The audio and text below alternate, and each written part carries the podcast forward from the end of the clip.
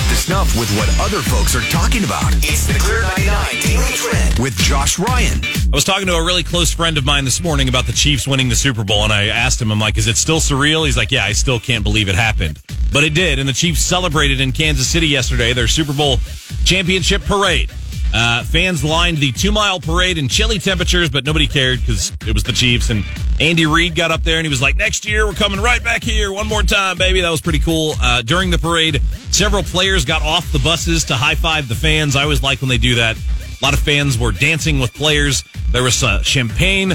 Patrick Mahomes caught a beer and chugged it at one point. Uh, there was also a guy who went viral online uh, because his pants, well, they weren't staying up very well as he was climbing a tree and then he fell out of a tree. Uh, there was a high speed pursuit with police that, like, a lady found her way into the parade route somehow. All the craziest things that could have happened for a championship parade happened. Uh, pantsless dude falls out of tree, high speed pursuit, chugging of beers. Super Bowl. Awesome. I hope the Chiefs win next year so we can see how many more dudes try and climb trees. Be nice.